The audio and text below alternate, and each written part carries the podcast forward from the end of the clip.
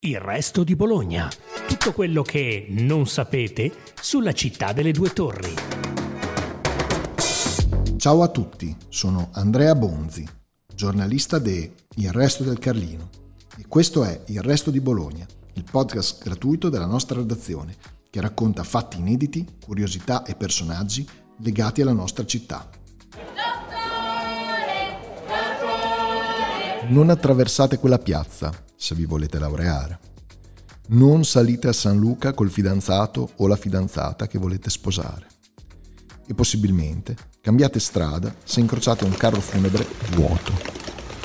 Si dice che i bolognesi, e più in generale gli emiliani, siano gente concreta, non particolarmente scaramantica. È un'affermazione assolutamente vera, ma ogni popolo ha le sue debolezze e col passare dei secoli credenze e superstizioni si sono radicate nell'immaginario dei cittadini.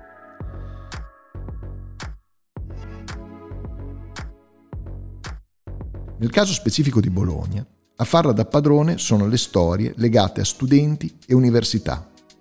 Ne citeremo cinque, tutte da prendere, lo dico subito a scanso di equivoci, con le molle e con un sorriso. La prima è legata all'università. Del resto, l'Alma Mater da sempre attira studenti da tutto il mondo, tanto che attualmente i fuorisede sono circa 40.000. Chi si iscrive al nostro Ateneo deve stare attento a dove mette i piedi.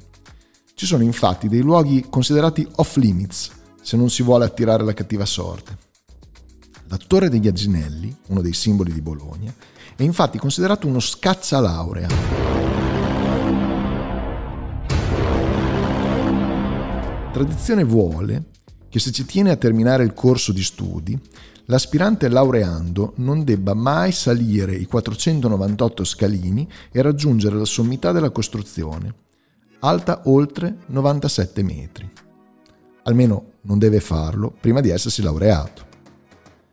Un secondo divieto riguarda invece alcune piazze.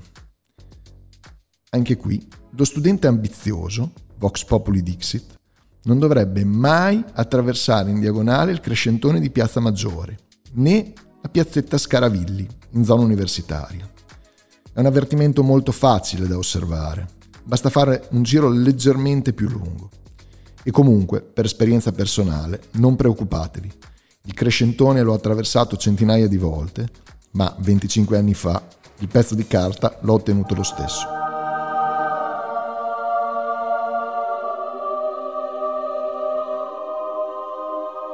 Dai sudati libri all'altare. Un'antica tradizione vuole che gli sposi novelli, il giorno delle nozze, vadano alla chiesa del baraccano a chiedere protezione alla Madonna.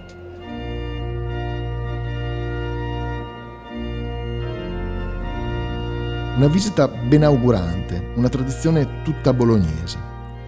Nella chiesa di Santa Maria della Pace del Baraccano, che prende il nome da Barbacane, un antico torrione che si trovava in quel tratto delle mura cittadine, è conservata infatti un'immagine della Madonna con bambino, dipinta da Lippo Dalmasio e rimaneggiata poi da Francesco del Cossa.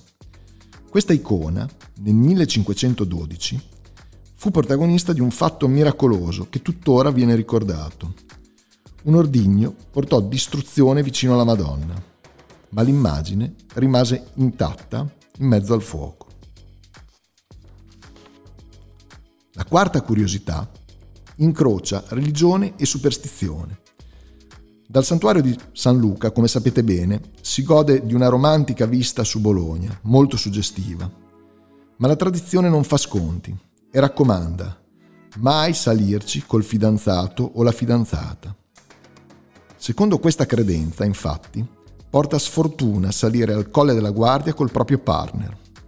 Tentare la sorte addirittura equivarrebbe a rischiare di veder finito l'amore e non sposarsi più.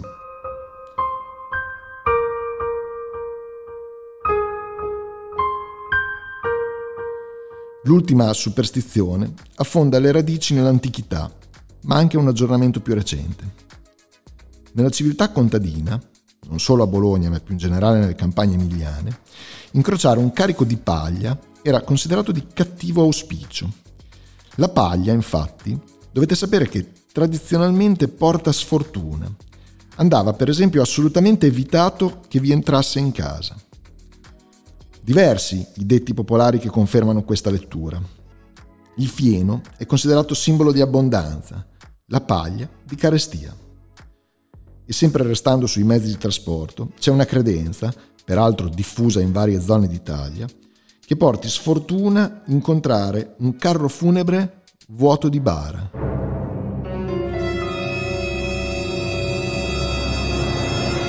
Questo perché il fatto che sia vuoto in qualche modo porterebbe a pensare che è chi lo attraversa che riempirà, diciamo così, quel posto. E quindi, se vi capita di incontrarli, se potete, cambiate strada.